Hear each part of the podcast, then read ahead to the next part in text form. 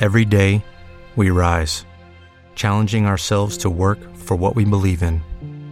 At U.S. Border Patrol, protecting our borders is more than a job, it's a calling.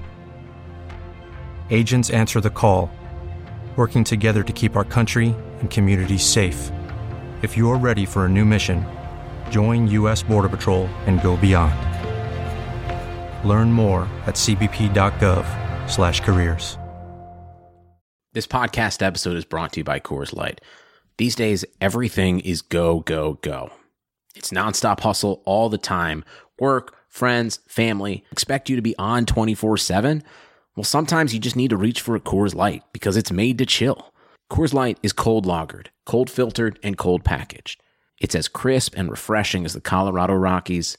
It is literally made to chill. Coors Light is the one I choose when I need to unwind. So when you want to hit reset, reach for the beer that's made to chill. Get Coors Light in the new look delivered straight to your door with Drizzly or Instacart. Celebrate responsibly. Coors Brewing Company, Golden, Colorado. Bounce forward with Comcast Business. Help your business bounce forward today with this amazing offer. For a limited time, ask how to get a $500 prepaid card. Call 1 800 501 6000 or go online today to learn more. Comcast Business. Restrictions apply. New Comcast Business customers only. Call for restrictions and complete details. To 2 2, and we've still got more than half an hour to go. And here's Ozil. Lacazette. Ozil!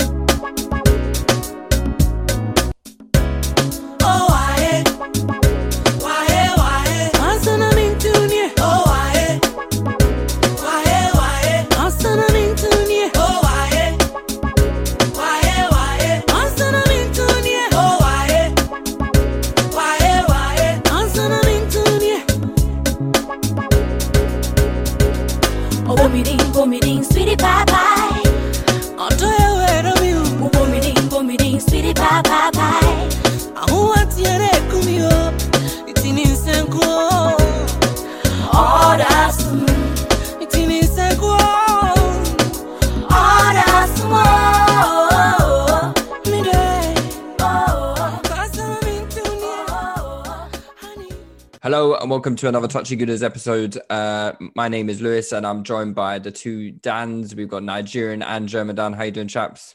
Yeah, not too bad, mate.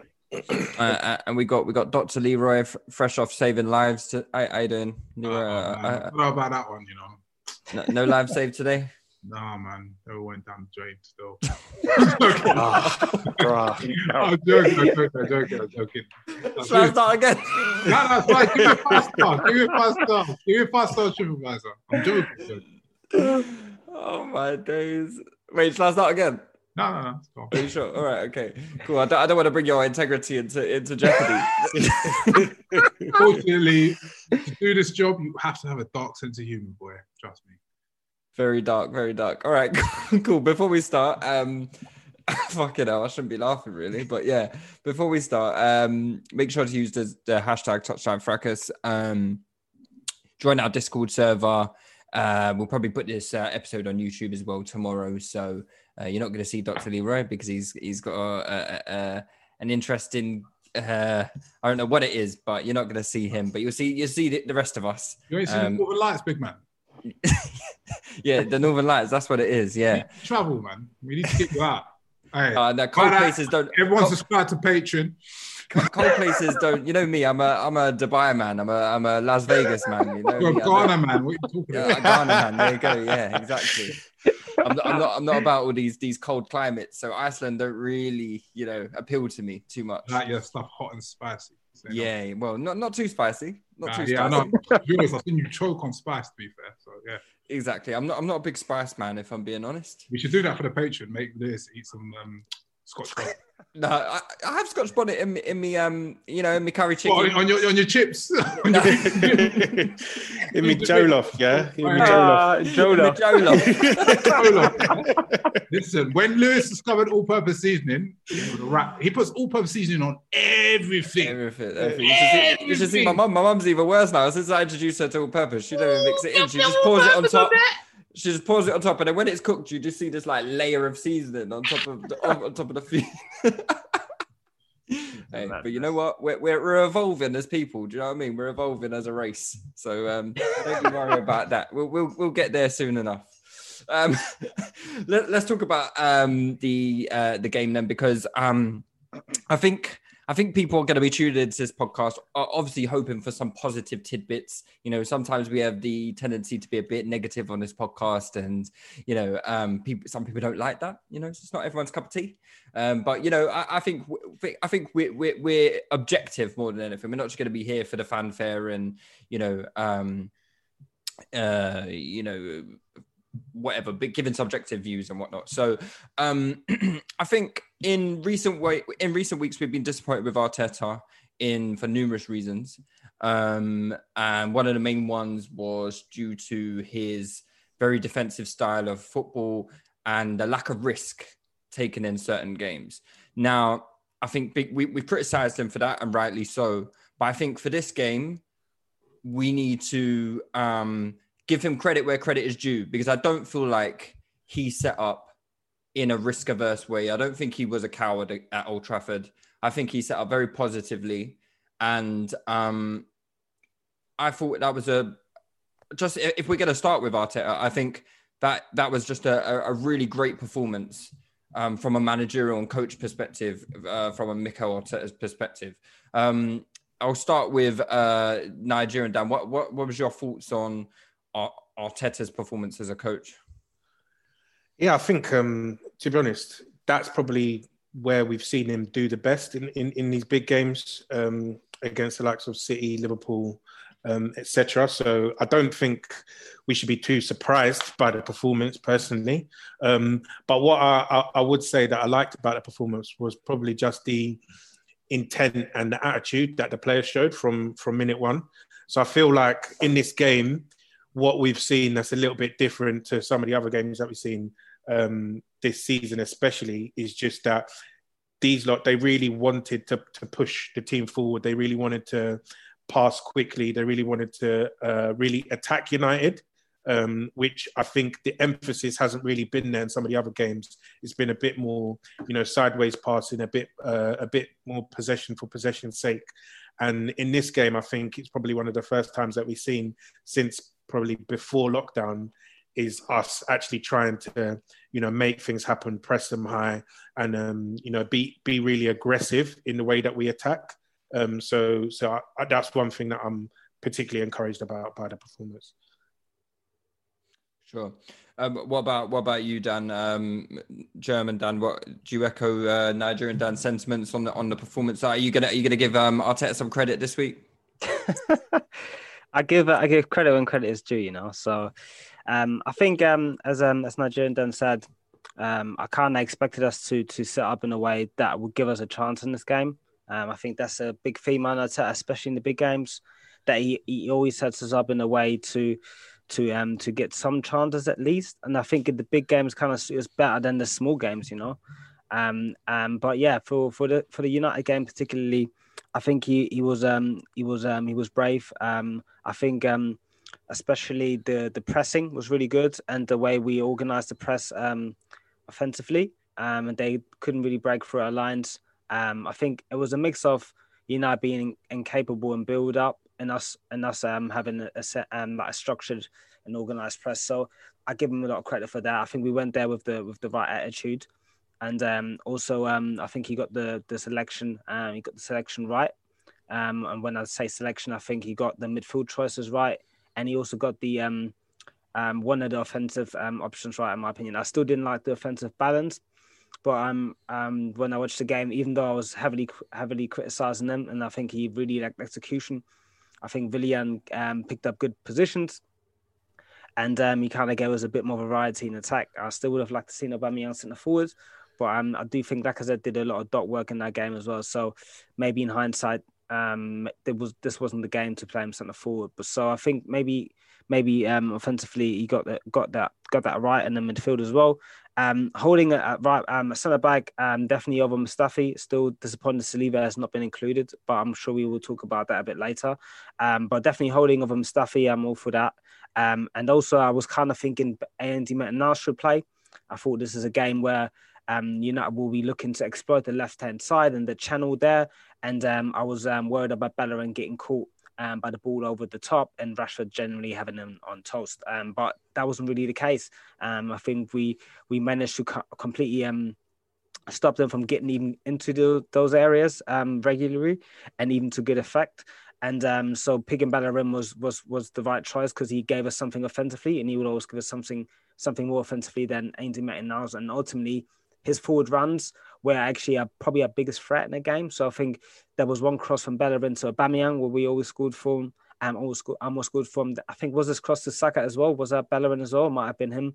And then also he obviously won the penalty. So um, I think that right hand side was um, because of Bellerin very potent actually in this attack, and we weren't as one-sided as we usually were. So yeah, credit to. It was a great, a great performance overall. Um, good intensity. Um, I mean, we we know Partey was outstanding, so um, that was good to see. And Nani was very good as well, and Gabriel was um was a monster. So good team performance all around. I think. Uh, Dr. Leroy, um, what was your thoughts going into ahead of the game when you saw the lineup come out? What what was your initial thoughts, and did anything change from the performance? Uh, th- th- anything different that you thought from the performance to to how you thought things would go when you saw the lineup come out? So my, my initial thoughts when I saw the lineup were, fuck's sake, Aubameyang on the left again. Fucking Arteta. Holding? Are you mad? Elneny? What's he gonna do? So that, that that was my thoughts when I was looking at the lineup. So I was livid. But credit where credit's due. Um, Holding played really well, especially well for, for him. He played really really well. Nenny was a good choice, and you can now see in hindsight why he picked that option. And you can see why he's picked him in the big games as well, because um, of his ability to actually get around the pitch, his um, engine, he's the fact that you can play for him in a lot of situations, and he really is technically neat. And uh, apart from Partey, he's our most with him and so our most press resistant midfielders, but he actually has a bit of mobility about him as well. Um, and he, he, and then he's really good to provide a structure to the team. So he, he's a good structure player. He's a good pivot player. He's a good bounce pass. Um, oh, the performance. I mean, obviously, I would like to be positive and credit where credit's due. We won the game. We won the game. We, we uh, Arteta has shown progress in this game because I feel like, especially in the first half, we dominated them quite a bit. In the second half, we weren't as dominant, but I don't feel really United had many spells apart from a bit of 10 minutes here and there where they dominated the game at all. So that's progress, and we were a lot higher up the pitch, especially in the first half, than we have been recently. So that's that's another thing. But when I look, look at the game back, and if I actually just think about it and think about how it turned out, we didn't really create a chance where you thought that has to be a 100% goal. Um, we scored a penalty and we won 1 0. So defensively, we were solid. Um, I mean, they, we restricted them to not much, and they're obviously a good attacking side. So I'm really happy with that. But we we still really didn't solve the attacking problem, even against a team that didn't sit back to camp 10 men behind the ball. And we, we did dominate them, but they didn't sit back and play in a deep block. They were actually trying to play, and we just didn't let them. But offensively, in terms of that fine, the hardest part, which is that final action to really create a very, very good chance or to score a goal, that final ball um, is still lacking. And I didn't really see where that goal was going to come from if we didn't get that penalty. Because if we didn't get that penalty, it would have probably ended up nil nil. Mm. So I'm not getting I'm not I'm not getting carried away with, with the result and with the game because I don't I don't think the game was incredible. I don't think it was like this um, fantastic performance. It was it was a decent performance, but we'd have probably ended up nil nil if we didn't get a pen. Mm. You, you, you mentioned there that um, we did get into like some dangerous areas, and you know you, you said that the execution wasn't quite there, you know, like the final pass. Like the, the first half, it certainly seemed that way. So how much how much do we put that down to Arteta and, and how much do we put that down to personnel? Because to me, it did look like we, you know, territorially we dominated that first half. We got into quite a few really dangerous situations. We hit the bar. I think uh, Aubameyang, uh, you know, was about half a yard short of a, a tap in.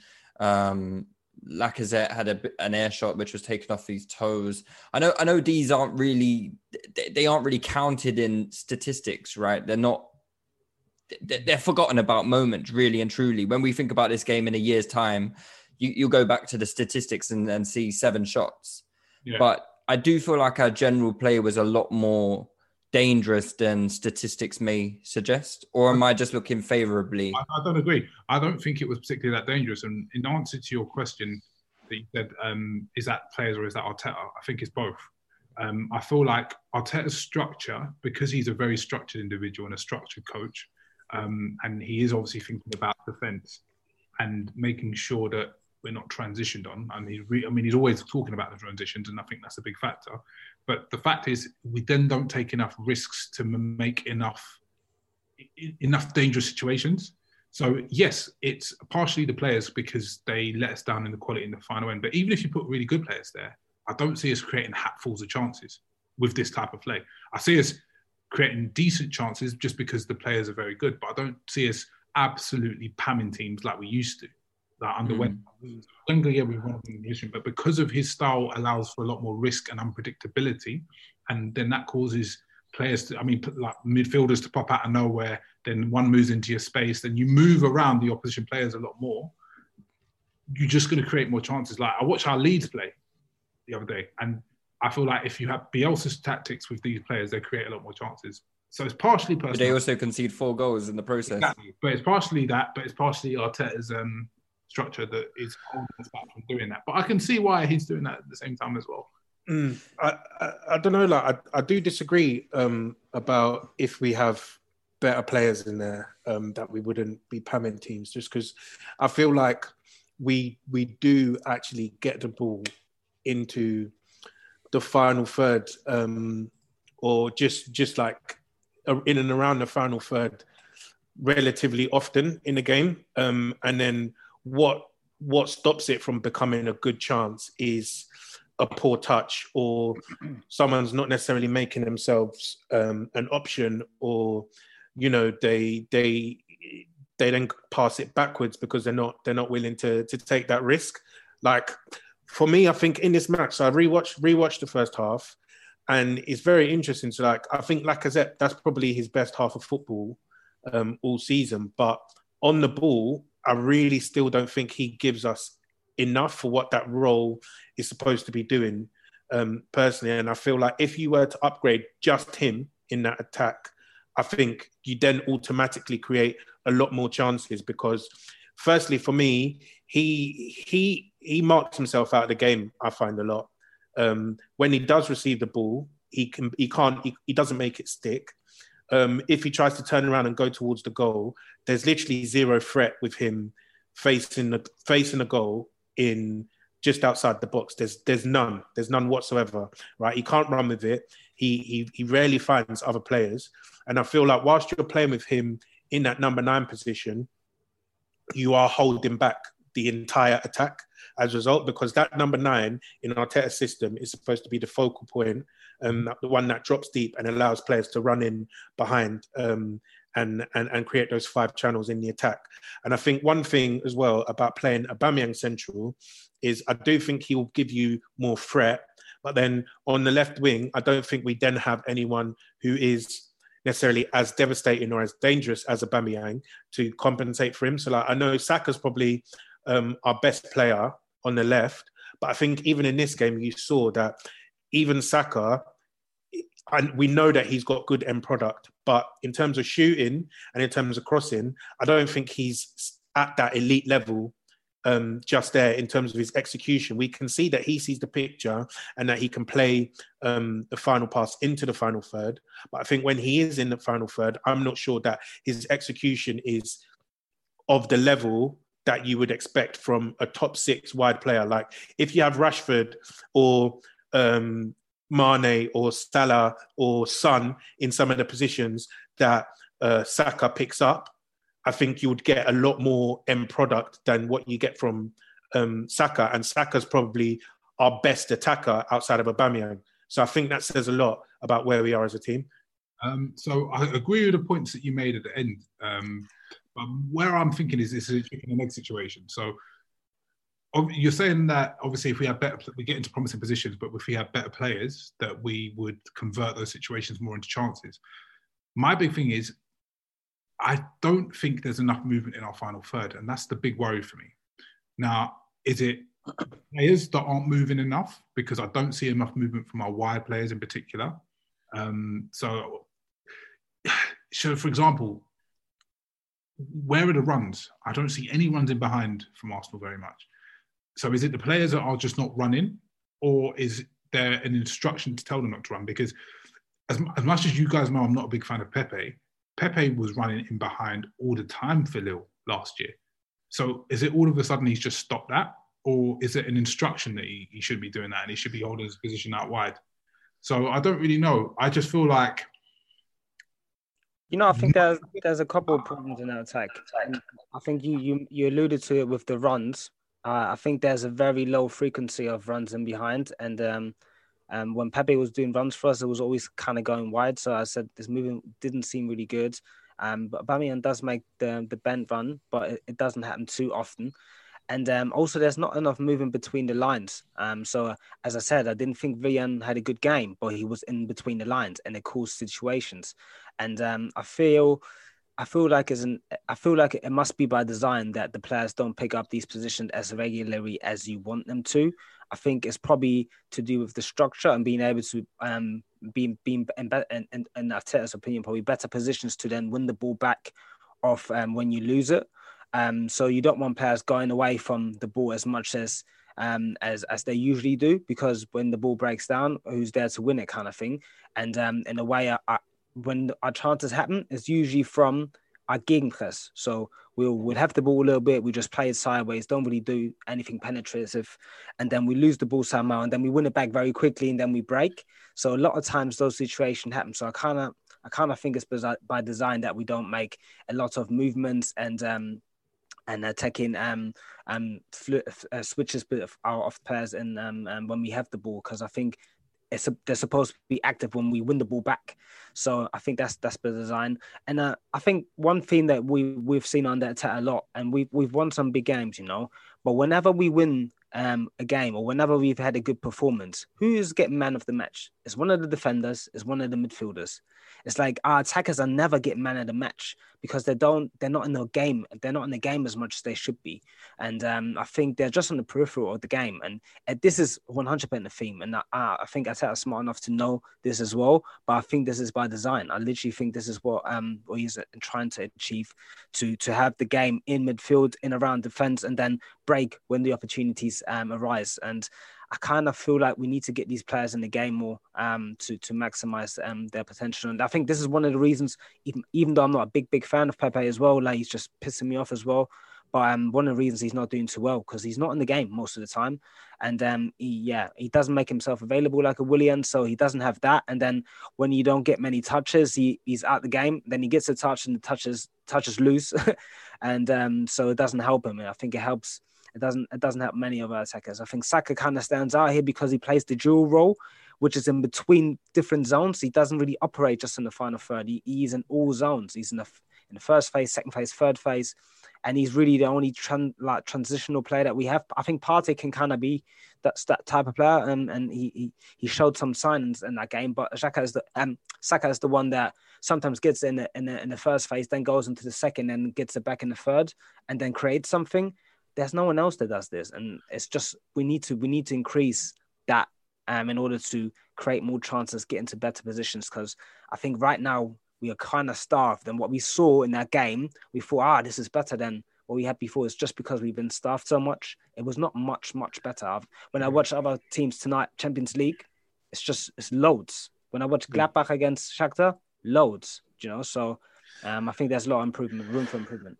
Do you do you do you think? I, I I also think that we need to invest in some different profiles in that forward line. So obviously, I touched on Lacazette. I don't want to keep going on about him, um, but I do feel like the profiles aren't necessarily correct for balance in that in that front line. Um, in terms of the, the the runs in behind, like so, we've just signed Willian, who seems to be starting all most of the Prem, Premier League games. He's not really a runner in behind um, type of guy.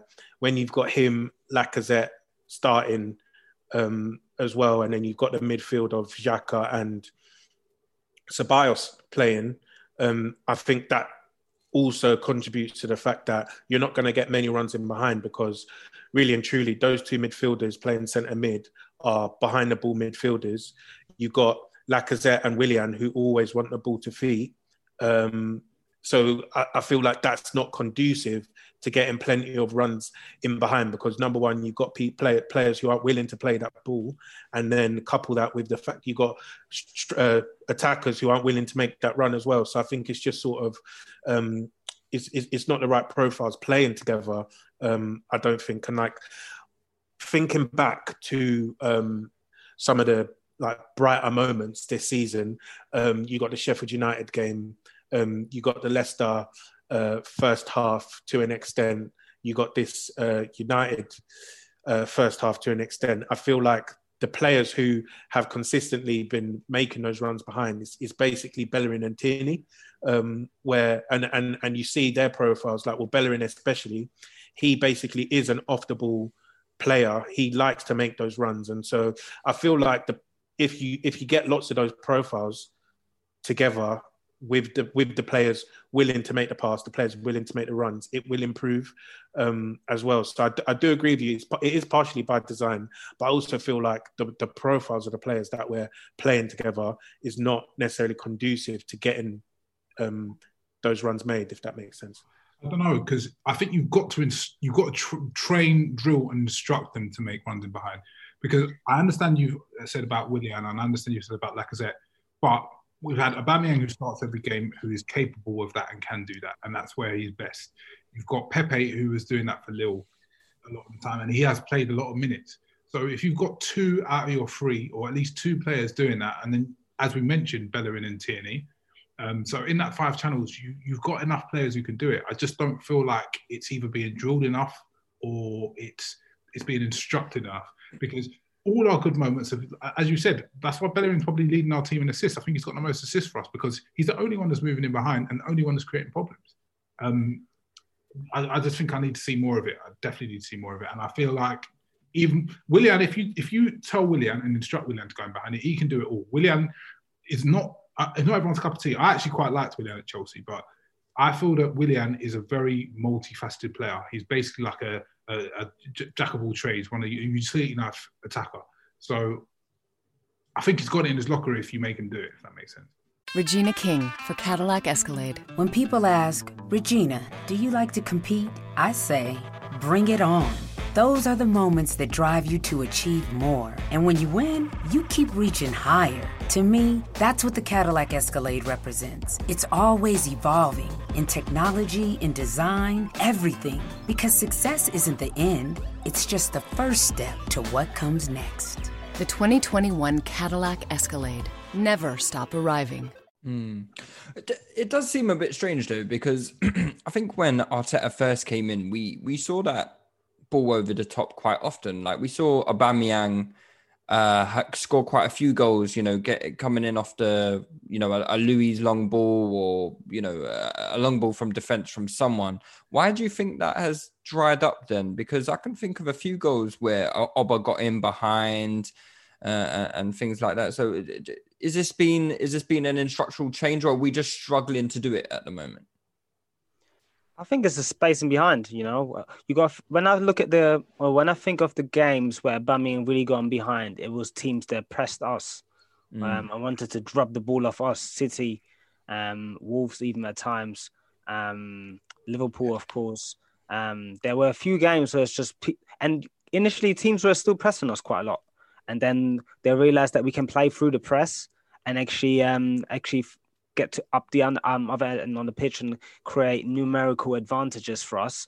So they stop pressing us, and since they've stopped pressing us as well, we've we've struggled even more to create chances. So um, I think we we've we've basically struggled from from when he took over um, after mm-hmm. three, four, five games, but even more now. Um, teams now see okay, we can't really press Arsenal. They they don't actually fuck up that much playing out from the back Um, so there's no point pressing them because um, ultimately the ball will just go sideways, sideways, and there will be a switch. Luiz will switch it, or someone else will switch it, and then they're in behind Tierney just hoof it down the line to Aubameyang with the in behind. So teams don't do teams don't set up like that against us.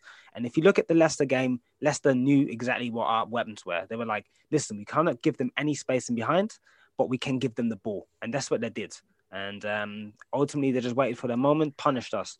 And um, I'd be intrigued intrigued to Risky see. game plan though, right? The Leicester. Yeah, one. of course, of course. Uh, it was risky there and and, uh, and nearly flopped. I think football is a game of fine margins. And to be fair, what Arteta has managed is that every game we play is a game of fine margins. And um, I am hopeful. Um, I, I want to believe that when we get greater quality, that those margins become a bit bigger and um, that they lean in our favor. But at the moment, it's really a game of fine margins. Leicester game, fine margins. I'm sure Villa and Leeds will be a game of fine margins again. Yeah, yeah. Okay. Um, I, I just want to get into into the game itself and talk about some of the performances from players because I think there were a lot of good individual performances. Um, fr- from us in particular. Um, so f- first one, I want to start with the you know the big one, which I think this was the the signing that let everyone know, even the stats nerds that you know told us that you know we shouldn't even sign him on a free. Um, you know who you are. Um, I don't know if you listen to the podcast, but you know. that is the worst shout I think I've heard Hmm. in God knows how long. What that's got to be what five years. That's that's worse than when someone said who is it about uh, Neymar, Messi, and Suarez wouldn't work together. That's the worst shout. Yeah. Horrible. It is a, it's a load of pretty was. bad shout because all you have to do really was you, you all you have to do is watch a game of Thomas One. Partey, and yeah, he wasn't the most expressive guy at Atletico Madrid by, but by design, it wasn't due to his abilities, and I think everyone could see that.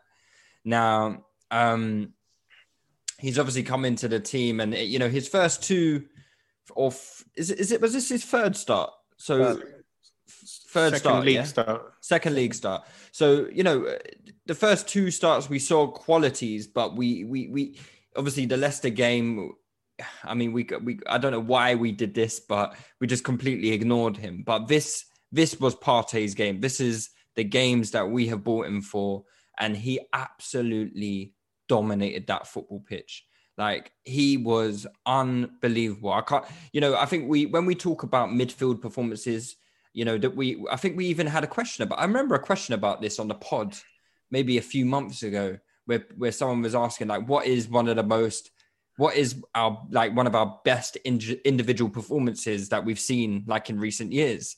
And you know i think we had a few shouts and i think uh, someone mentioned the Cazorla performance against man city and i think probably the last time we won a big six game um away from home which was against man city. And this this had shades of that game and maybe in a different style to what Cazorla did but he was unbelievable. And, I, and i'm so glad he's shutting people up because i don't want to hear anything from anyone that if you were criticizing that signing you know he's 27 years old for god's sake. The way people are talking i saw someone He's call a- him a, a a veteran. veteran. today. A veteran. A veteran. 27 years old. I saw some tweets saying like, yeah, he'll be 32 in half a decade, and he, would have- and he could have played. And, and the thing is, in that time, he could have played 250 games for us. fucking stupid man And, and the thing is, 32 is probably just just when they're just out of his prime just when they're finishing their prime, and Yeah. he just played 250 games. Oh, bro. fucking ridiculous Sense is not sensing. No, it's not. But you know, people, people, i- if if a certain player doesn't fit within their remit, if if they like, you know, these stat graphs, and I don't get me wrong, I, I'm a bit, you know me, I'm very big on statistics and stuff like that and analytics. I think they're very useful. But if you're only looking at the game in the remit of stats, and you're only looking on graphs, and you're only looking on those radar things, You might believe Z- Xhaka as the one. Yeah. Exactly. Exactly. So, um, but yeah, let's talk. Just let's talk a little bit about Partey's performance and uh, uh, how- much did you in, in enjoy that that performance on the day, um, Leroy? I don't think you've been on the pod since we signed Partey. If might be right, I might be wrong there. But what? What? I'll start with you on that one. What did you think of his performance? And Oh yeah, I, I enjoyed it, but don't get me wrong. I don't think it was an incredible performance because I think that's standard Partey. I think we're going to get it every week. I think he's going to deliver that level and that standard every week. I just think it's been so long since we signed a world class midfielder, we don't know what one looks like. Mm. And um, I just, I mean, it was a great performance. I mean, he, he, you know, when someone just literally comes in, it's like, yep, this is me, dominated midfield, dominated midfield on every single remit of midfield game. Defense, defense, defensive transition, control, offensive transition, and being able to pass forward. Like, what more do you want? I, I, there's not even really much I can say. He was just fantastic, and he is fantastic. So, I, I just I feel like that's the kind of thing he'll deliver week in week out for us, and that's that's why I feel like we could not have signed a better person in that position. Unbelievable. A couple more signings like that, which might be possible, might not be, we're well on the way. Mm. Yeah, is is there obviously we know that uh, the, the qualities that Partey has. Um, I think we all knew that he would fit quite well into this team, and he would certainly give us that commanding presence and that gen that general that we needed in midfield. But does um does Partey as a player uh make our offensive um frailties uh less so like d- does he improve us in that regard I think that's a that's a difficult question because I think I think he improves us generally, um, offensively probably as well because he can find people um, in forward positions. I think our problems offensively are way deeper, however, and we just don't have enough people in the right positions um, and between the lines um, going forward. So Partey would be fantastic at finding people between the lines, but they're not playing between the lines; they're playing out wide. Um, but yeah, I don't want to take take away um go go away from the Partey segment really. Um, I think I think he can he can definitely improve us offensively if we get the attack balance right. Um, and even if we don't, it will still contribute somewhat. It's just um the quality he has, we don't have it um anywhere near in the squad to to his standard. So um yeah, for I can't lie, watching that game, it seemed like it was light work for him. Mm. Yeah.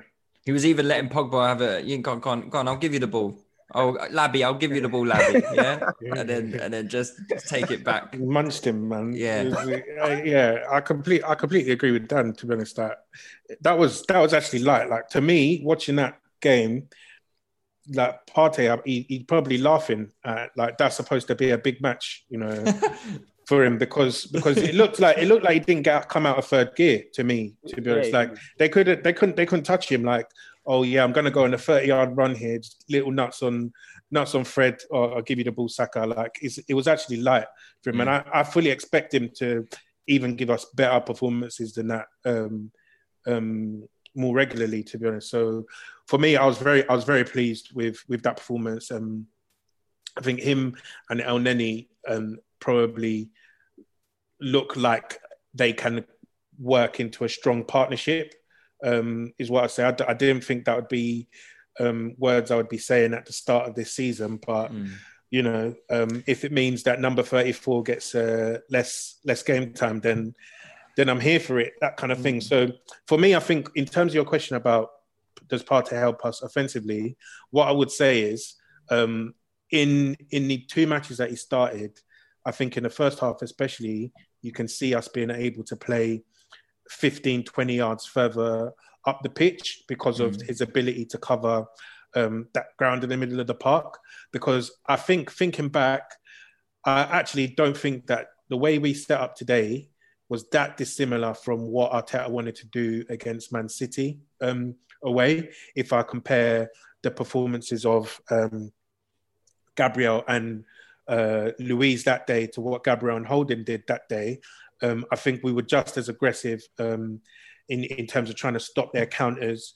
But what you saw happen on City's goal um, was that Ceballos couldn't cover the necessary ground, and we got caught on the counter. Whereas I think if Partey was starting uh, that game, we probably don't concede that goal um, against Man City, and we could probably be a bit more assertive in how we try to approach that half in in, in pressing them. Um, so I do think he almost will- like we should have got the Partey done Partey deal done a bit quicker eh yeah, almost. or, or, or I think, or just starting that match as well. You know. So, oh yeah, yeah, yeah. He was, yeah, Yeah. exactly. Yeah, Dor just Like started. seven yeah, I minutes, forgot he was on the bench for that game. Yeah, Yeah, seven gave minutes. him- yeah, gave him well done, seven Mikel. minutes, so- Fuck you know. So, so for me, By the way, yeah, all all all, Ar- all Arteta cr- praise is is is finished But by right now, like this is the, the end of our term. oh, we can't. Oh, we- no, I'm joking. I'm joking. I'll try and try, but try him in with a few bits of praise there. But Yeah, yeah, so I- go, go on, carry on. Yeah, so no, just so I do think he does improve us offensively in in the sense that I think we'll now be able to more easily um, pin teams back because we've got that industry in the middle of the park to Mm. actually get round and win the ball back quick quicker if we need to. Yeah. Let, let, us talk um, a little bit about his midfield partner then, because I think we're all a bit surprised to see Elneny um, feature. I mean, when me me personally, I didn't I did I didn't really mind the inclusion of Elneny. Um, when the lineup came out, I didn't really, you know, I saw a lot of people moaning about it, and you know, and I, I'm never one to really moan about lineups unless I see something glaringly obvious that I feel like you know should be rectified. But you know, I, I could see the logic in uh, Elneny partnered with with Partey. I didn't think he would be as good as he was, um, and you know, um, he does. It's it's really strange because you see Elneny. He's someone that. He's never going to be that guy who stands out, right? And he was on loan at Besiktas last season. I saw him a lot for Besiktas last season, and he doesn't even stick out in the Turkish league. You know, he, he wasn't like a a midfield general for them. Do you know what I mean? And that's in a really, you know, that's probably like the Turkish league is probably like championship level, you know. So what is it about him that is like he's able to come into these games and then perform to such a, a good level? Is it because the players around him, you know, partnered with Partey? Does that does that improve him? Like what what, what is it? What what is it about Mohamed Elneny that you know ma- managers tend to to quite like about him? Yeah, I think it's a mix of things. You know, I think I think he actually the way he interprets football is about getting the ball and giving it quickly. So the way he looks really depends on the players that are around him. If he plays with players that are not that good, take a long time on the ball, then he'll just look like a busybody doing nothing. But if he has a lot of mo- not not like we had a lot of movement, but he has some movement around him. If he has a competent partner and he gives the ball to this person quite a lot in good positions, not even between the lines, just gives it to him quickly so he can do something. Um, he looks all of a sudden much much better, and I think that's what he did in that game. You know, he just whenever he had the ball, he he gave it quickly. He was very busy. He was good. He's good at covering ground. I mean, he's from Egypt, man. Like these men can run, you know. So um, he was running all game. Um, that was not a problem for him. Um, he, he was he was being um he was being um, very um yeah he was he was getting into a lot of duels. He was not shying away from them, and uh, he was just good at giving the ball quickly. And um, we don't have another midfielder that does it. Um, quite frankly, Xhaka, Ceballos, uh, Guendouzi even unknown. Um, Torreira, I really like Torreira. Torreira always took a little, too much time on the ball. Not like he was taking too many touches, but just took too long to kind of pass to who he wanted to pass to, and he was a bit of a pussy when passing. But um, Guendouzi, um, and then he just gets it and passes it. That's his game, and the way he plays enables other people and players to play their game quicker. And football, again, it's about fine margins. If you get that ball that split second earlier, it allows you to take that touch into that into that zone, into that space that you might have not would been able to if you got that ball later. And um, speeding up the game is a massive thing. And uh, he has this one quality which is quite good. The rest of his game, I still think, is quite average, to be honest. But he has this one quality which is quite good.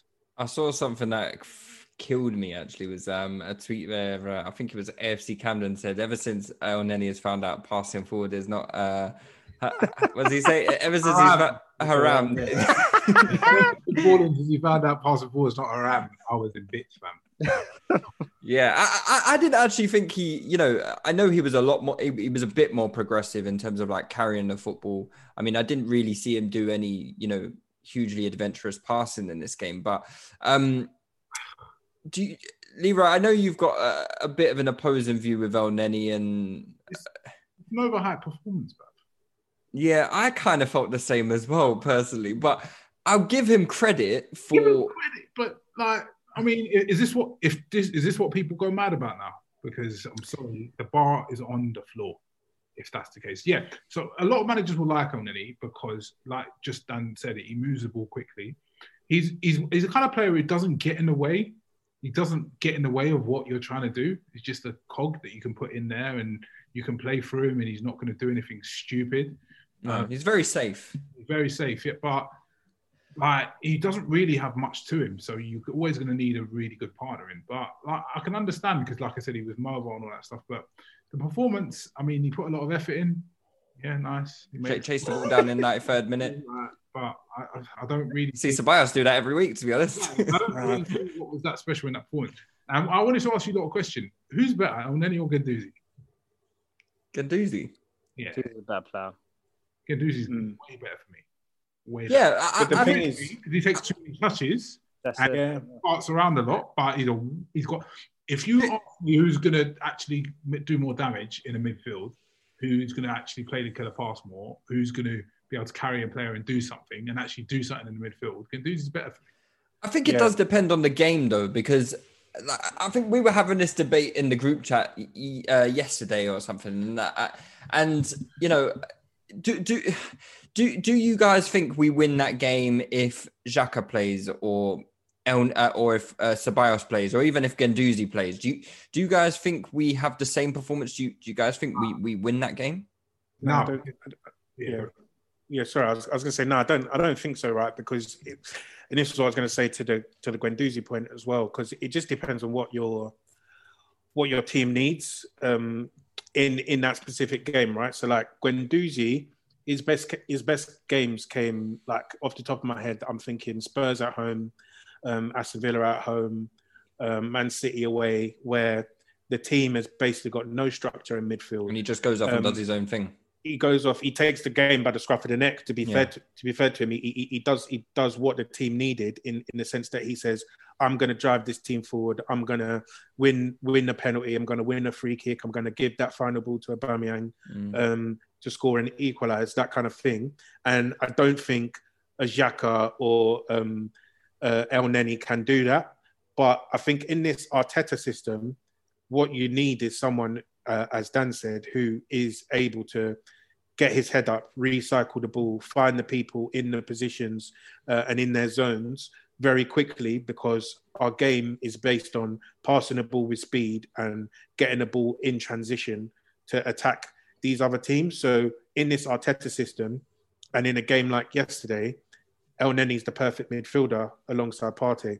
I think there will be games for Ceballos. And what's interesting to me is that I don't see anything that Elneny did yesterday on the ball that Ceballos can't do. Thank you. Right? That's what my that's what I was saying, Dan. That's what I was Yeah. saying. But I had Sheldon telling me, "Oh, Ceballos can't, Ceballos can't carry the ball.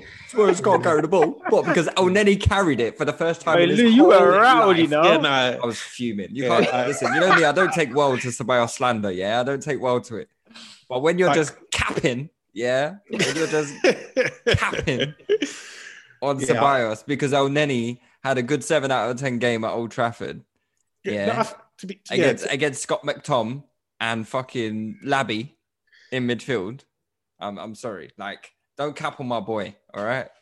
yeah, and I, yeah, yeah, I. I do, yeah, I do feel like there there are games for Ceballos, um, but where it's going to be against the names that you mentioned, Pogba, um, who can move about the pitch, McTominay can move about the pitch, Fred can move about the pitch, um, and and, uh, and and those type of midfielders, then I don't think Ceballos is the one really um, for those games because, as I said in uh, against City, when they got when they got us turned and got us in a counter, he he looked like he was running in quicksand. Do you know what I Mm. mean? And he, he he left those big open gaps there that we we were used to seeing under Emery and, and Wenger. So I feel like when we're going to have a lot of the ball, um, we're going to be able to recycle it quickly. So Bios can do that and should be the one playing over on any because we might need a bit more invention, etc. Mm. Um, but when you're going to be doing a lot of running, then him and Xhaka can can hold bench, and that's fine. I think it's just about managing your squad.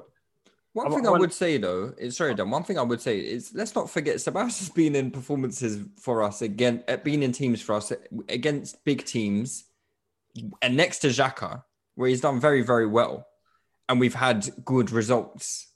Mm. But we played we played very deep in those games as well, right? So like we weren't playing higher up the pitch. We weren't like being able to keep those teams in their half as we did against United. And I think Ceballos being in the centre mid contributes to that. Fair You enough. know, we, we've said a, a lot of good things about Sabaz, and, I, I, and you know, I, I do think he has um, a lot of qualities, um, especially the first and second phase. But we also got to be balanced here. Ceballos has some deficiencies when it comes to the ball. Like he just takes too long to pass it sometimes, and that's the main difference. Um, if you have Ceballos in that in that in that game, yeah, he'll he'll do a couple like you, you don't quite notice it because he looks he looks clean. He looks he looks techie. Like he'll take a touch, turn, turn, and it ta- that's already too much time. Take the touch and move it. If you have Elneny, he's going to do that. Ceballos is not. He will always kind of do like the, the styly styly thing that he does. So Yeah. um, and that that don't quite work for some games, but for other games it does. So yeah, You know what? Do you remember when I think it was on the pod uh, when we were talking about when Arteta came in? Who do you think would be the biggest casualty? And I said Guendouzi. The reason Guendouzi is because of I, I anticipated, which I think has come out to be right, that Arteta likes midfielders that move through the lines quickly. Because if you look at the way City play and you look the way we're trying to play, we try to get through the pitch vertically quite quickly, and that's a style that Arteta would like. that's why he loves Saka as well. Exactly. So we try and get from back to front quite quickly through the lines, yeah? So when you've got players who are taking too many touches, not only does that obviously just take more time, but then obviously it shuts off angles for you to actually take the quickest option from back to front. So I just don't think if you're looking at what Arteta's trying to do stylistically, I don't think Ceballos and Xhaka are. I mean, I know Xhaka's been one of the mainstays in his team, um, but they're great fits. Xhaka has some positives because he's got some decent range, and when he's got time and space, he can find a long pass, and then that long pass gets from back to front very quickly, whether it's on the floor or on the ground or, or in the air. But I just feel that obviously with Partey, he can do it all, so that's fine. But if you look at if and only only learns to pass forward a little bit more, but if you look at what Arteta wants, I just feel like Elneny is more suited to the way that I can imagine Arteta wanting to play than the other midfielders. Arteta loves Ceballos though. He does love Ceballos, but it's because he was literally his only bit of quality in midfield. Mm, but you didn't have to bring him back on loan this season.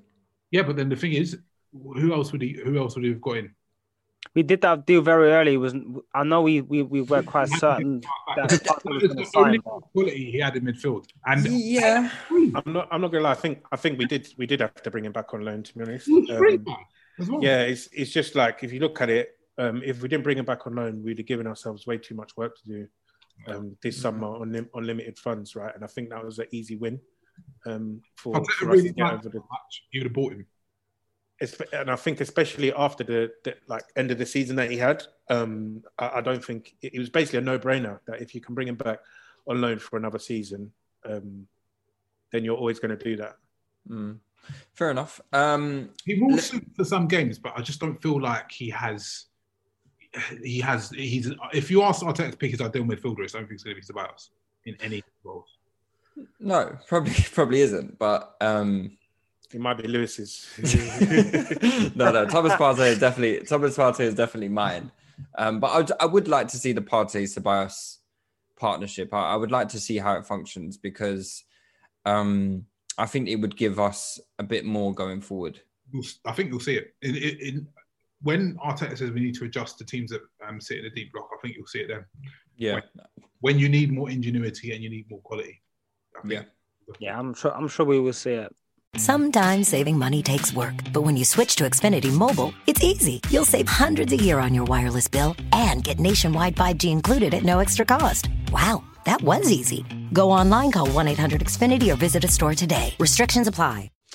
Um, obviously, uh, let's let's talk a, a, a, a bit about a few more performances. So Gabriel again, I thought was outstanding. Um, you know what? There was a few things that I really loved about his performance. What what I loved the most was um, the fact that he got a yellow card early. I didn't love that, but um, I loved the fact that he didn't change his style of defending, which you know I believe in the future is probably going to cost him, and it's probably going to cost us. But I don't care because if it's if it's if it works for eighty five percent or ninety percent of the games, and then you, you get that one or two hiccups a season where you know he he makes a bit of a dodgy tackle when he gets sent off or gives away a penalty. Fine, that's the price you pay for that for that you know that type of defending. I'm and I'm all about that kind of risky defending. I was a, a massive fan of Koscielny. I see really big resemblances between Koscielny and Gabriel style in defending.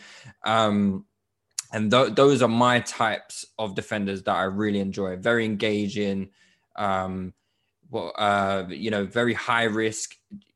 Um, they like to win duels, those kind of things. Um, so yeah, I mean, I really enjoyed his performance. He had Greenwood and Rashford in his pocket, and even Cavani when he came on didn't do fuck all. So yeah, and all that while you know playing next to Rob Holding and Kieran Tierney, who's not you know not a natural centre back. I thought he was absolutely outstanding, and he's probably going to be, you know, from that for my money, he's already up there in the best centre backs in the Premier League. We'll give, give it a bit more time, man. Lewis, you always put. What you ain't seen enough? What you ain't seen enough? Back all the time, man. What, what, Lever, you ain't seen enough now. You're, you're, you're a big proponent for watching someone for a couple for five games. Yeah, what? man, but- you're not seen enough. No, I'm not. I think it, but I don't want to say it too loud. Is it? Is it deaf? I'm just saying, look, uh, with the caveat, I do think he's going to make mistakes, right? His style of defending, you know what he is right now? He's a, um, you know, when we talk about XG and overperforming XG, and you know he's he's on a perfect run at the moment where he's everything is going his way. Everything he touches is is going in the back of the net in like in terms of defending.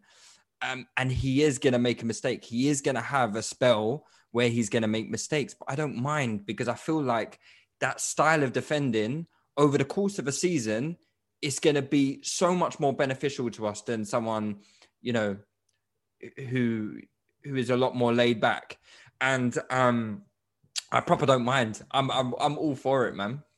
No, no, I like it. I like it. I think he's amazing. I think he's amazing. Um, but I, I mean, there's not really much to say. Same with Partey. I think it's an obvious signing from his profile, um, his age, his um, attributes, and he, he just showed it. Like, in, and I just love I love defenders that don't lose their battles.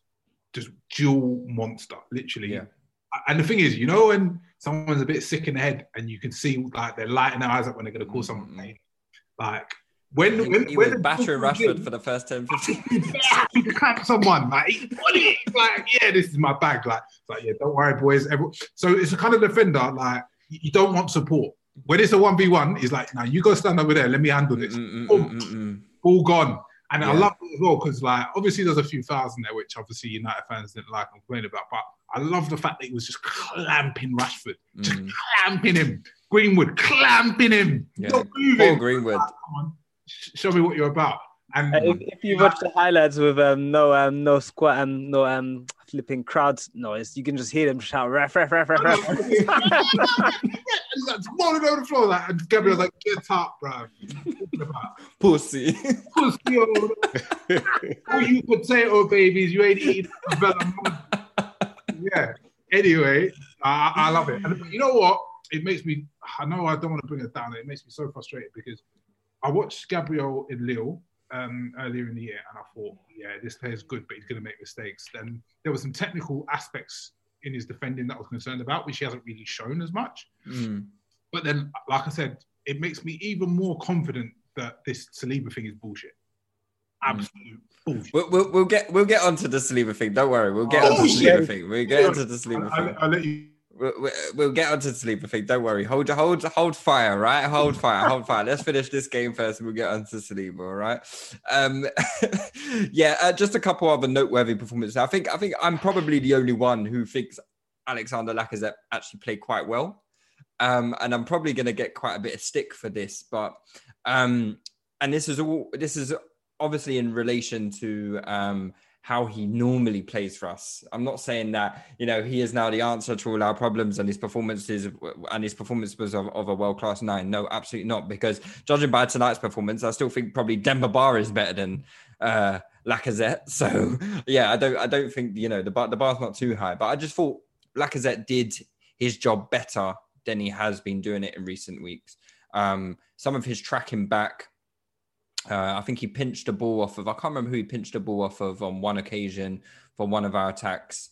Um, his general link up and his general hold up was I thought was quite good, and he and he put in a shift. So I'll give him credit. Still not good enough, son, but I'll give you credit for your performance. Um, what do you guys think about Laka's performance? Was it still a bit off for you? I, I think he, he pressed the ball really well. Um, and he, he did he did win a lot of balls back, especially in that first half. Um, I think that came out in the stats as well that he had like the the most ball recoveries after um, Partey did. Um, but for me, I still think he, he lacks too much on the ball. Um, Yeah. which is which the is Oba pass was just summed it up for Like- me. It was just oh. it- Yeah, yeah, like saying, what- what's Aubameyang? do- Aubameyang needed. I think he would have. Would have gone in. Actually, it came off a player, didn't it? It did, but you gave him too much to do, man. I think, yeah, I think, I think. Aubameyang, Aubameyang made it into a better pass than it Yes, was personally. Yeah. Like I feel like you you should be passing it onto his left foot um, and into or into the space because Aubameyang is a good enough player that he can take that on his weaker foot or cut inside um, and take it on his stronger foot as well. I, I just think he he he gave Aubameyang too much to do there with that chance. But for me, I think on the ball, Lacazette is not. He, he doesn't carry a threat, or when we have the ball, he doesn't carry a threat. Um, when we're building play, the ball comes to him. You know, unless there's literally no one around him, right? He's not able to turn. He's not able to feed anyone, right? And when he does feed them, you know, the pass is too soft, or you know, he doesn't really find them. So for me, like, I, I feel like if you brought in someone who was more, if you if you literally swapped Aubameyang and Dominic Calvert-Lewin in that front line, right? Our attack goes up like three levels, I think, automatically because you then can no longer double up on your two wide players because you now have someone to, to, to occupy you in the middle, right? And I think that's part of the re- that's a bit a big reason why Aubameyang isn't having as much joy down the left is because Lacazette literally offers zero threat. You, you know, I kind of, I kind of want to play devil's advocate on here because I do think that Lacazette is actually not the player that he's been asked to be um, right now. Um, I agree with not, that. I he's not the that. player that is. I'm getting it to feet. I'm holding him. I'm linking play. I think I remember that it was bizarre when Arsenal fans suggested play Lacazette ten. Lacazette doesn't have pass appreciation. He has a very good striking technique, but his pass appreciation is very poor. And I remember the Spurs game as well, um, where um, I think it was Michael Cox at the time who said, "I'm Arsenal are trying to emulate Liverpool with the way they're using Lacazette." But he doesn't have the the Firmino playmaking aspect, and he doesn't. He doesn't have the the short passing aspect, and also long. His passes are a lot of times under or over hit. So we ask him Poor to do stuff. He's. Yeah, he, we're asking him stuff to do he's actually not quite, not really good at. And the stuff that he is good at is getting the ball into his feet, touching it, taking one touch, and then shooting. So like taking one, two touches and shooting. But he doesn't shoot much for us. So the very few things that he's actually quite good at, he's not doing. And we're asking him to do quite a lot of things that he's not too good at. And actually asking quite a few physical things of him um, from the game. So, um, I mean, obviously, we know he has his deficiencies. I, I do think we're not utilizing them to the best of his abilities. And yeah, I mean, it doesn't help when he misses fucking open goals as well. But yeah, it's it's kind of it's kind of a bit of a. I think the, again the attack is not really balanced. Um, and what what the what the people are doing and what their drops are. hmm Uh, uh, yeah, I don't really worry about Lacazette anymore. I've, as far as I'm concerned, he'll be gone in the summer. Yeah, he'll be gone. I, I reckon he'll be gone I as don't well. think he'll be here. So, um, yeah, Man, um, man, man don't think he's going to get a new contract anymore. absolutely yeah, not. 'cause- No, we just got rid of that. We just got rid of Huss Fami, so I don't, I don't think so, man. I don't think so. I think he, I think he'll be gone. I think he'll be gone, and we'll probably we'll sign another strike. I don't know who, but Do you, That do you reckon there's a, Celtic, do innit? you reckon there's a possibility he goes in January? No. I don't think there's gonna. I don't even think there's gonna be a market in January. There's no movement. There's, there's never any movement in January though. That's what. I would, I It's would gonna be to sell them in January. Um, no one's got peas. Nah, it's biff, absolute biff. I doubt we will sign anyone in January. If I'm honest, you know. Yeah, I, I can't. See, maybe, Loan, loan. I can see. yeah, maybe a loan, but If, if we're a serious club, Isco, Isco on loan, yeah. nah, allow it, bro. I'm still taking it, bro. Bring him. Like a Greco-Roman wrestler, bro. When I say he looks like Robert. Who's bigger, Isco or Lacazette? Hey, we're not having a BBW. B- BBW orgy, yeah. Uh, I'm returning Arsenal to Brazzers.com. anyway, He, he was subbing OnlyFans when fucking that says bans him to the uh, stands. uh, but if, if we're a serious club, like we need to use this to our advantage because we should be trying to get players that we have, like Partey, that we had no right to really be getting. Our, we have no right to really be getting, and obviously using the market only where Prem clubs are the only clubs really who've got money. We should be going in January. We, we should be we should move our summer window to January so we've got no competition and try and snap up some people. Like our. Obviously, it's difficult to get them out of the club, but the ones in the Prem, if you want them, it's difficult. But the ones abroad where people need money, where France is struggling, where they're struggling with their TV deal, their TV deal ain't paying them, they're getting loans out to try and bridge the gap. I thought I feel they'll take the piece. I swear. Yeah, but I d- yeah, but is, is isn't the issue his brother? Bruv, tell it. Listen, right. This is why I wish we had Raul just for a bit because Raul will go, "Yo, George, come, come in, have a seat, have a cigar, Pe- Pedro, have, a- have a cigar, Hey. right? Yeah. Frank. listen, go and slap his brother in the face, pat him out, and get this deal done. I'll give you three million on the books and half a million off the books. That deal would be done tomorrow. it would be done. Patterned. It would be finished. So yeah, like I, there's ways to do it, but I feel like if you go into his brother and like say, look, like, we need to be serious. Let's let's get this deal done. I, I think there's a deal to be done there in January, man. Hmm. And we need to be we need to be intelligent. We need to be still in the march on these clubs because once the situation's a bit more clear, we, we ain't getting an hour. Mm. And I feel like the way this season's going as well, that January window can be so key. If you're, say, you're like four or five points off top four by by January, or even in the top four by January, you can really solidify that position or potentially get into the top four if your January goes really well. So I, I do think we need to be active in that market. I feel like that first summer, that first year uh, under Emery, if we had got someone other than Denis Suarez in, um, we would have made the Champions League that season. So I do feel like we can't let another January um, transfer window just go by, but saying there's no value, this, that, and the other, because Lads, lads, lads. This is Arsenal. When when when have you had the serious January transfer window? Aubameyang. Andre Arshavin on deadline day. But we were under a lot of duress that that year, innit? Yeah. Young. So Uh, Aubame- Aubameyang was what two two and a bit years ago, is it? Hey, that's embarrassing. Lacazette must feel like shit. we were under duress though. Yeah. Literally, you were there for four That's a good shout. They thought this guy is dead. Let's go bring his boy in for, for, for 50 For mil. moral support. Uh, um, just before we move on, then just a few more noteworthy performances. I thought Leno was quite. Um, I thought that was his best. Didn't have much to about my do. boy. Listen, your boy has been stinking the place out this season, yeah. So don't say that too loudly, yeah, because Leno, Leno, he, he he owes us reparations, bro. Because this, this season he's been he's been on one. But yeah, I thought I thought that was his best game of the season. Actually, he didn't have he didn't have much to do, but the things that he did do, I thought he did really well. His um his uh, playing out from the back was a lot better um, than it had been uh, this season as well. So yeah, uh, props to him. And I thought I thought Aubameyang was a little bit more lively, um, still nowhere near as as active as we, as I'd like him to be. Um, and also special mention, I think, to to Rob Holding. Yeah, uh, listen, none of us are, are his biggest fans. But he put in a good worksman-like midfielder uh, um, uh, performance. Actually, I thought he was very, very, very uh, good British performance. I thought, you know, very good, good English lad, you know, from Bolton, and and uh, he he did his job. He was a he was a, a willing accomplice to to So Gabriel. this is I where I got into fear. I don't think he was. He had money problems. He didn't have to destruct. yeah, the, because he just the- dealt dealt with it. de- Dealt with it well. He That's didn't have the challenging duels that Gabriel had, for example. He, wa- he wasn't called upon like that. no, he wasn't. That's the thing. So I feel like m- even though Mustafi could be better, he's not got the mentality for it. And I feel like Holding them stupid. So yeah. is better mentally. Like so You don't, and you don't I'm happy need when I feel Holding at, instead of Mustafi. To be fair, you don't need um a Gabriel and Mustafi together, in my opinion. I think I think uh Holding is the Mertesacker to Gabriel's Koscielny.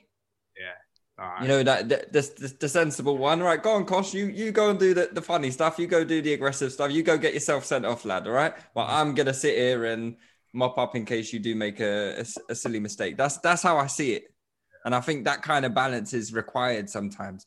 Having two Looney Tunes in defense can get a bit can get a bit funny, you know. And I don't I don't think I don't think we need that Old Trafford of all places.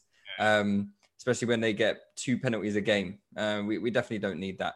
Um, but yeah, I thought I thought Rob Holding cons- especially considering he just come back from injury as well, clearly wasn't fit because he I think he had cramp. I was even thinking, fucking hell, please don't come off because I don't want Mustafi coming on for that last 15 minutes. the game. We would have sabotaged Yeah. the game somehow. Yeah. Um, let's move on then, because I've got some listeners' questions. Um, so the first listeners' question I've got um, is from um, is from Sam E underscore ninety one. He says, "Can we get a quick summary on the Saliba situation? What is going on exactly?"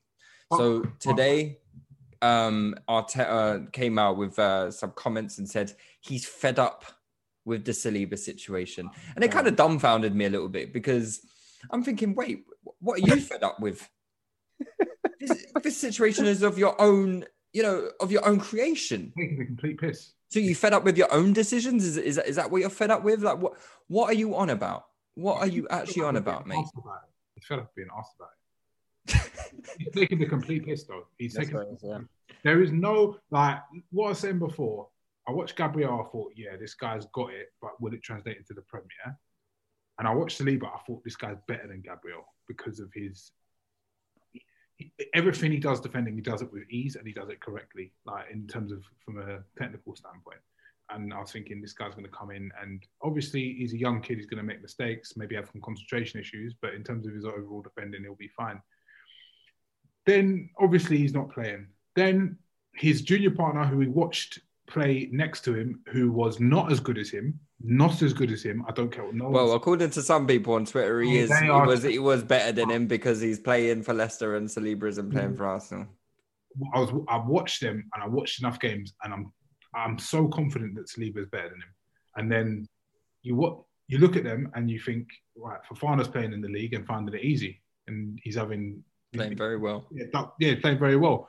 So I, I don't really know what it. What's this transitional year bullshit? What transition do you have to go through? It's fucking nonsense. Oh, Like, that's how that's how I'm moving like a teacher, you know. This is just fucking annoying me. But yeah, Mm. go on.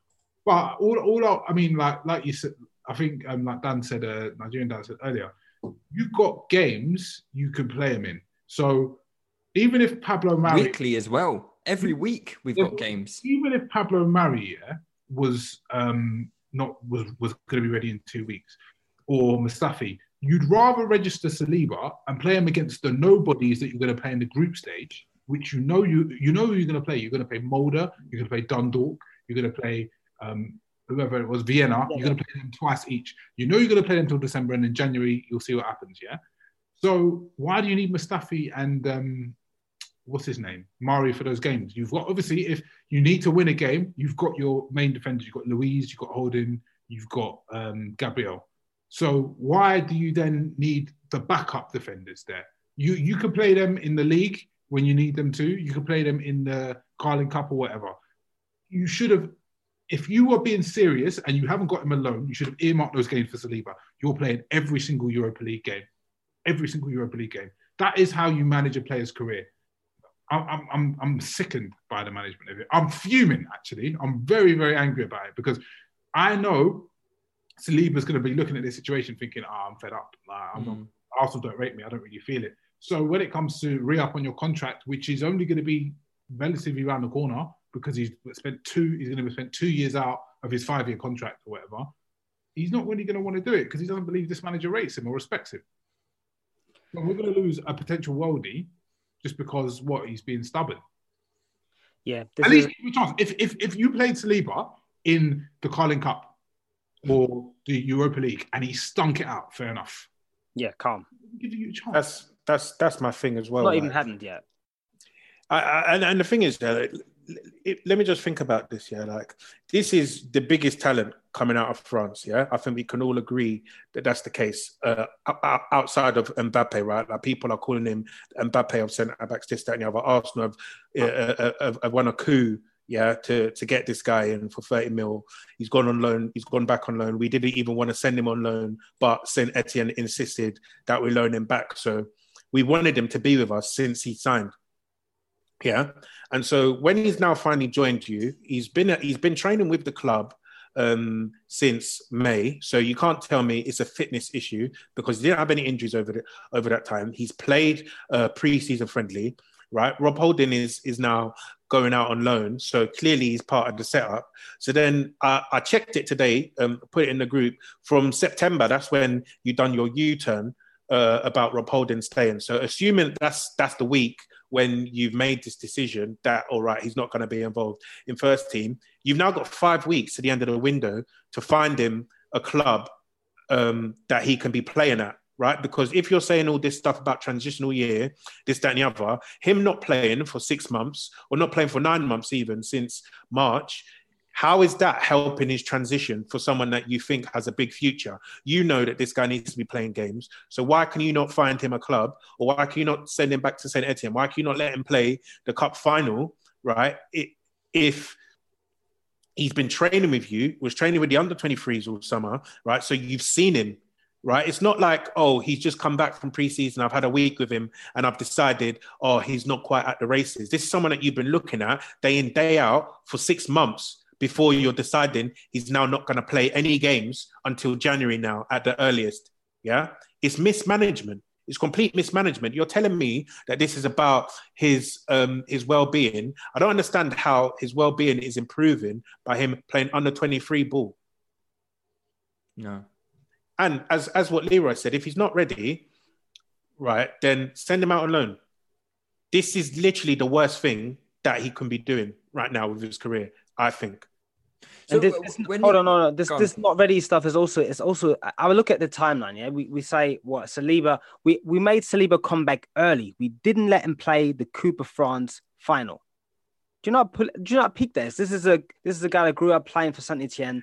They get to a cup final. They want to play. He wants to win it. He helped them get to the final. Actually, I think he did quite he did some quite good play in in a, in a semi final to to get them the winner late, and um and you're not letting them play the final. So my thinking is now, yo, we want this guy to play because otherwise we would let him play. Uh, we would let him play the final, maybe even let him stay there another year or half year to on loan. So the timing is already fucked. Like how you already doing this? The, the way the way the relationship starts, it's already an issue. Like you've already created an issue that shouldn't have been an issue, and then you going step by step, month by month, you create more issues down the line. I can't lie, Arteta looking like a bozo right now, the way he's handling this. And the way he's talking in the media about this is just looking stupid. You're fed up about something you have created. This is you. This is your doing. So again, I think this seems like a quite rookie move. And we got, we got to understand Arteta's still a young manager. And um, he's he seems like quite a dogmatic person, quite a stubborn person. So I think he has it in his head that this player needs to do a transitional year.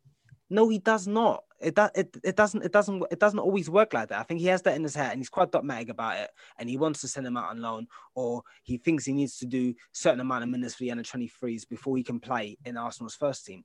And I think it's very limiting. And this I think generally obviously the lads have already said it, it's a poor management of the situation. Mm. Poor management of a potentially high value asset.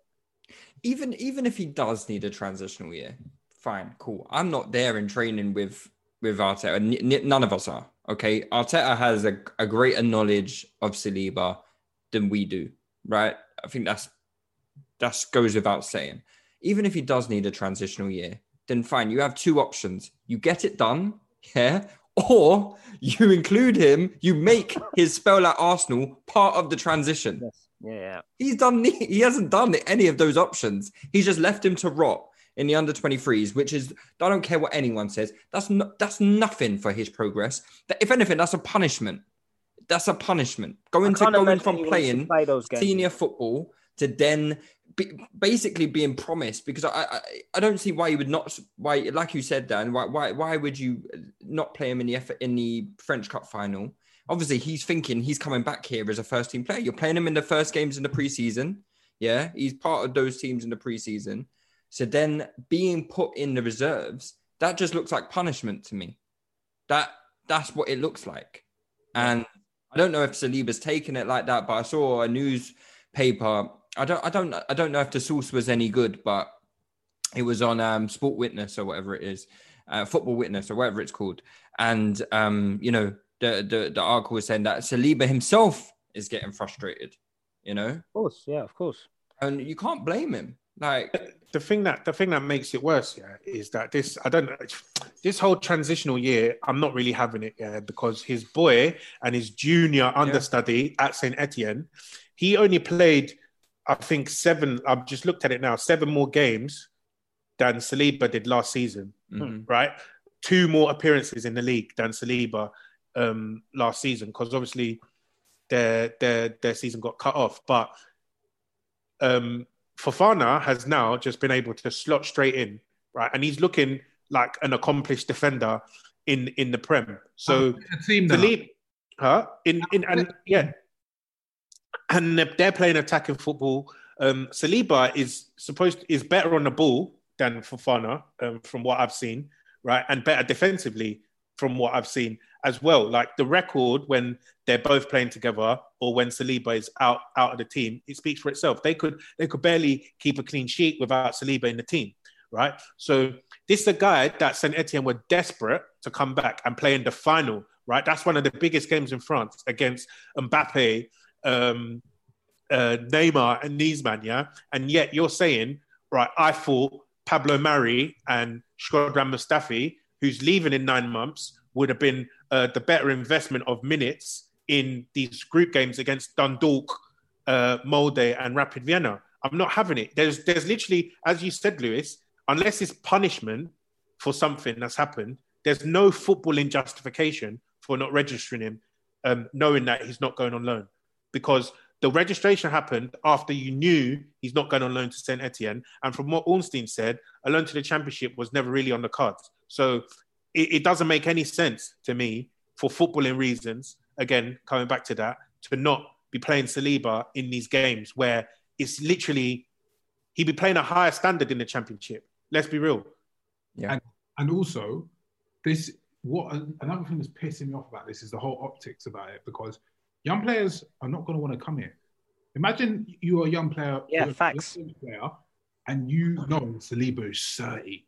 This You is know he's certified baller, and you see that that guy can't get starts. You think, why am I going to go to that club? Am I mad?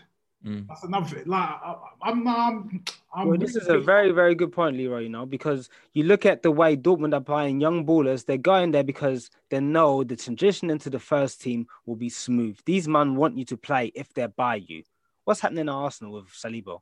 What's going to happen when Martinelli comes back? Are we going to use him? Are we going to play him? Yeah. Mate, That that situation scares me a little bit. I'm a bit on edge by that. I think I think Martinelli, yeah, I think he obviously has a lot more credit in the bank in terms of his Arsenal career, but I, I, I I'm a bit credit in the bank under who? It wasn't under. Could've- it wasn't under he- him. It he wasn't couldn't under buy. him. He couldn't buy minutes under Arteta when he was fit. He couldn't That's what buy I've said. But you know, I've been I've been told that he was injured and stuff. So I'm not He having couldn't it. buy him. and- maybe it's true. But Bruv, we needed a goal against Olympiacos. You brought him on for 15 minutes Mm. at the end. Like, it's it's it's crazy. Like this this whole situation has actually vexed me uh, because you spent 30 million pound on this guy because Arteta didn't spend 30 million pounds. but but the club has because he's clearly he's certifiably better than your current options, right? So I don't see how you're you're bringing someone in for 30 m's who isn't ready to play or who isn't better than Mustafi. Mm. It doesn't make any sense to me. And what the bullshit is, he's going to miss out six months of this year. Yeah. six months of ball. There's no way you're going to tell me there's any difference that he comes in next year and he's also all of a sudden ready. Yeah, that, that's my biggest thing about it is that is that is the whole six months. Uh, how we so for, I, I understand the comparison to Fofana, and yes, I I, I definitely agree that I, I think Saliba could be doing a, a, a great job in the Premier League right now. How, where I don't really mind is um, if Arteta feels this is the this is the way to transition a player into the Premier League, then cool, fine, but make sure that he is getting the best education possible. He hasn't done that and that is where my issue lies is the fact that he he hasn't delivered on anything. He's just letting him rot. If you felt if you feel like you know if we're going to compare Fofana and Saliba in 10 years time maybe Leicester's decision to play Fofana this season doesn't work out the best for for for for, for, Fofana okay maybe it does yeah I'll get it out eventually for Fofana it might not. It might work wonders, and we'll see in the long run, right? We'll see in the long run. I- I- If Arteta had a plan with Saliba, and that plan was to go out on loan for this year and then bring him back next season, and he's a, an established first team player, cool. I haven't got. I, I've got an issue with it because I, f- I feel like Saliba could play, but I'm not going to create a big hoo ha about it because at least there's a plan. Right now, it doesn't seem like there's a plan, and it seems like you're persecuting the boy for I don't, I don't, I don't even know what the reasons are. I don't even know what the reasons are, and that is what's frustration frustrating to me. But um, let's uh, quickly wrap up with a few more listeners' questions because it's getting a little bit late. Uh, Thierry21, these are from our patrons, by the way. Thierry21, he asks, uh, considering our creativity issues, should we stick with Partey in a pivot as putting him as six may limit him when we don't have much better? Any takers on that question? Think the answer is yes, really. Um, I, don't, I, I don't think we've got the profiles to play free in midfield, um, really. Um, so, yeah, I think not the way he played it against Leicester as well with that fucking. Ugh, no. no, yeah, that, it's not. And even yeah, and even if we wanted to play it like you know the way City do or a Leicester or something like that, I still don't think we've got the attacking profiles there really to do it. So I think Partey and another has to be our centre mid for the rest of the season, unless we go. So, so are you accepting that we have to go three four three for the rest of the season? I think Arteta's going to do that regardless, right? He likes to defend in the five channels, likes to attack in the five channels. That's the that's the formation that that that allows us to do that the the easiest way. So I, I don't really, I don't particularly mind it um, personally, but yeah, I just think we're Partey and another is just going to be the the centre mid going forward. Well, I hope it is the centre mid going forward. Yeah. Okay. Um, key worker asks, uh, would you consider Partey El Neni as suitable pivot given our current selection of midfielders? Is is Partey and Elneny our best uh, our best pivot? Oh, man, I don't think there's so. a madman. We need to get out of the hood quick. From a quality quality point of view, I don't think so. Um, for certain games, I certainly believe that it's the most suitable pairing. But just based on pure playing quality and what type of player you are and what you can do on the football pitch, um, any pairing with a Elneny in, uh, come on. Uh, I mean, he played well against United, but no. Um, Who, if I if I was to if I was to um, make you guys place a bet today, I would uh, and and if I say to you who is going to be the most used pivot and the least the least used pivot by Arteta this season, who who who, do you think it would be out of um, obviously Partey and and and a pairing? So Partey and Tobias, Partey and Xhaka, and Partey and Elneny. What would you guys say would be the most used and the least used? this is hella tough because Arteta's very unpredictable because he just chop, chops and chains every now and then. But, But this is what you're paid for, Dan. I, I'm going with. Whoa, he's getting paid. I ain't, I ain't Whoa, got whoa, paid whoa, yet. whoa. Oi, because we're fighting right now, Wait, you you, know. didn't, you, didn't, you, didn't, you didn't get the memo. You didn't get the Bruv, memo. I know where you live. I will drive there now, bro.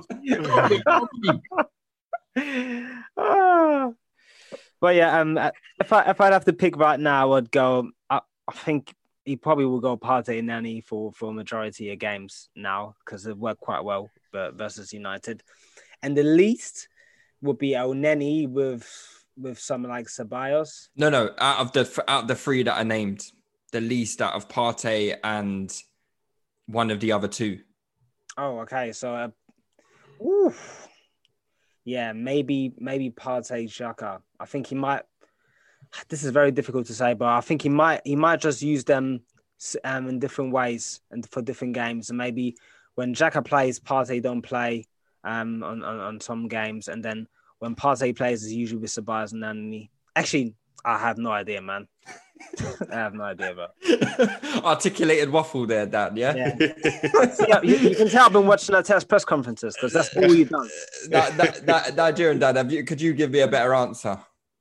Um, yeah, I, I don't know, man, because I, I can see Partey and Ceballos not really playing together, you know, um, just because of the type of manager that Arteta, the type of manager that Arteta is.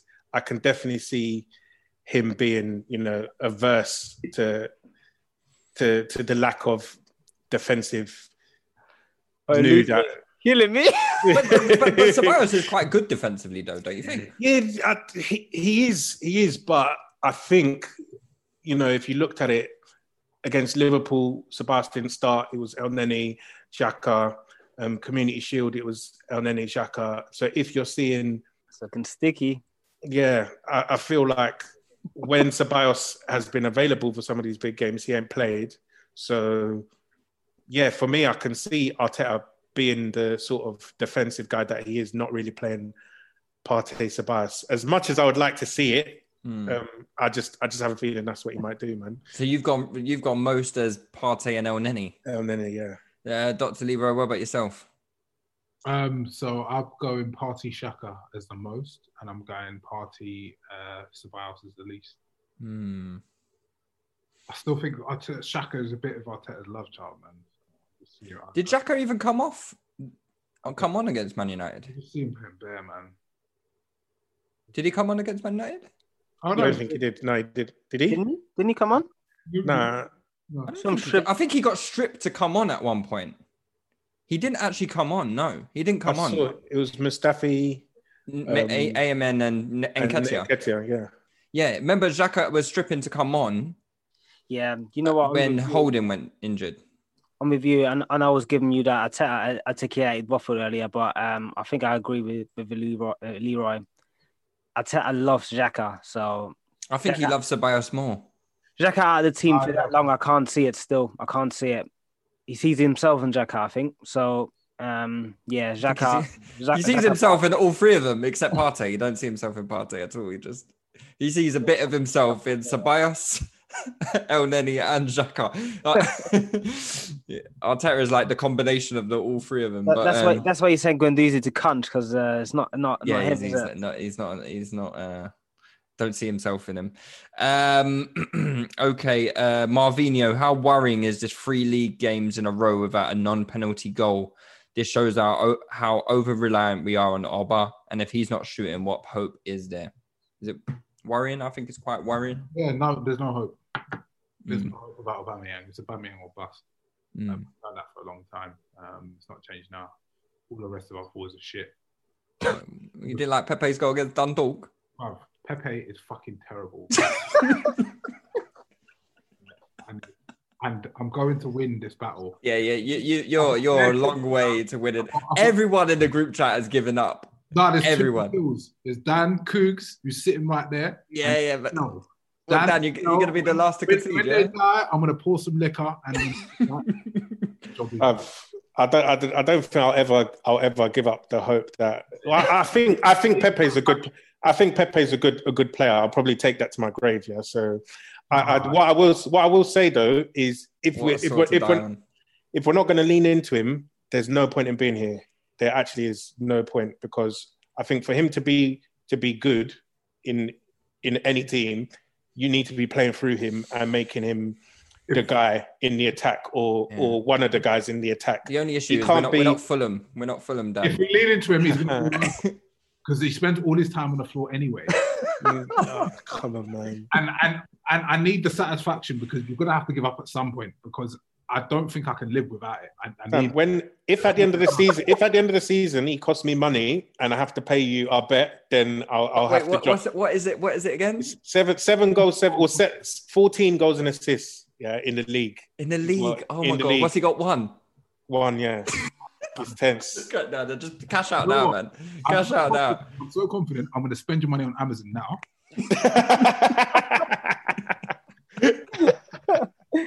The thing is, Pepe ain't even getting to play in the league, Nah, man. he ain't even yeah, playing, exactly. man. He's not. He's not getting any minutes, man. I- It's like- do, do you think he could play against like so? Like just looking uh, ahead to the Villa game, um, because I don't think we're going to do a Patreon preview. Just a quick look ahead to the Villa game. If I if I say to you, um, a few of the positions that are up for grabs, would you guys stick with Rob Holding now that Luiz is is back after Rob Holding's performance, or do you think this is a game that No. Luiz should come in? Luiz, Luiz.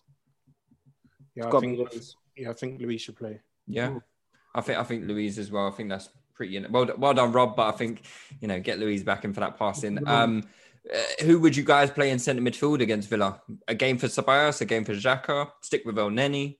No, we need the runners because Villa can run. So you would stick with Elneny. Yeah. I'd stick with the same as well. I Yeah. think we need some physicality and mobility midfield. I'd put Danny in there personally. Of course you I think. I think the game after is for Ceballos. To be honest, um, Leeds. I think. I think Ceballos and Pepe have to play against Leeds. Um, Why? Probably just because they the way the, the way they the way they um, look to press you and and and defend is is literally one v one marking across the whole pitch. So if you do have anyone who is able to break free from their press, um, then you get a lot of joy against them. And I think in the FA Cup game, um, Pepe was quite key to us being good in that second half.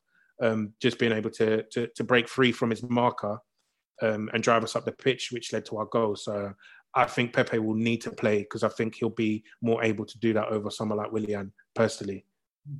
So that leads me to my next question. What would the front three be? Same front three as Man United with Willian, Lacazette, and Aubameyang, or are we changing it up against Villa? I need Oba through the middle in both of these games. It's not happening though, Dan. I, I need it though. I need, I need to win the lottery as well. you don't. You don't need to win the lottery, mate. me, me and you in the same position, big man. Oh yeah, yeah. I'm living in my mum's basement. You got a 12 bedroom house in fucking wherever you live. Redacted, redacted. Be- Beverly Hills. Redacted. yeah. But yeah, bro, but what what- should should Pepe be drafted in for this game or? Nah, leave him alone. I lied to you, man. Just, like, whenever I see Pepe, it just pisses me off at the moment. So. Yeah, Speak, I- man. Um, and you know what? It's He should actually play one of the games though. He should start one of the games. But yeah, go on, Leroy. no, it's, he, he, he annoys me. His face annoys me. In fact, just always on the floor annoys me. The fact that he just runs into his fullback annoys me. Like every, everything about him annoys me. And He's actually getting worse. This is the thing. He's getting worse. Do you not think we can get 40 million from him? No. In, oh, in who's summer. paying forty million for that guy? Paying it. Who's paying forty million for that guy? Where, where, where's Raul going next? Maybe we should take we should take Lil to the financial ombudsman, yeah, to say we got bumped. Because, because that's the uh, only way we're getting our money back is if we take it record to court. I think Anne tweeted that we can now say that we got uh, Gabriel Pepe for combined 96 million. Sounds a bit better, innit? And it's like 80 million for Gabriel, 16 for Yeah, it, I mean Ah. that does sound a bit better, but yeah, but yeah. All right, lads, um, we'll call it a night because it's getting a little bit late. Um, uh, yeah, make sure to join our Discord, uh, Touchy Gooners on Instagram and Twitter. Um, if you want to become a patron, um, the Patreon link is in the bio. Uh, we'll have a we actually got a, a, a nice interview for you tomorrow, actually, so that should be quite interesting. Um, but yeah, guys, we will see you uh, next week. Take it easy. Yes.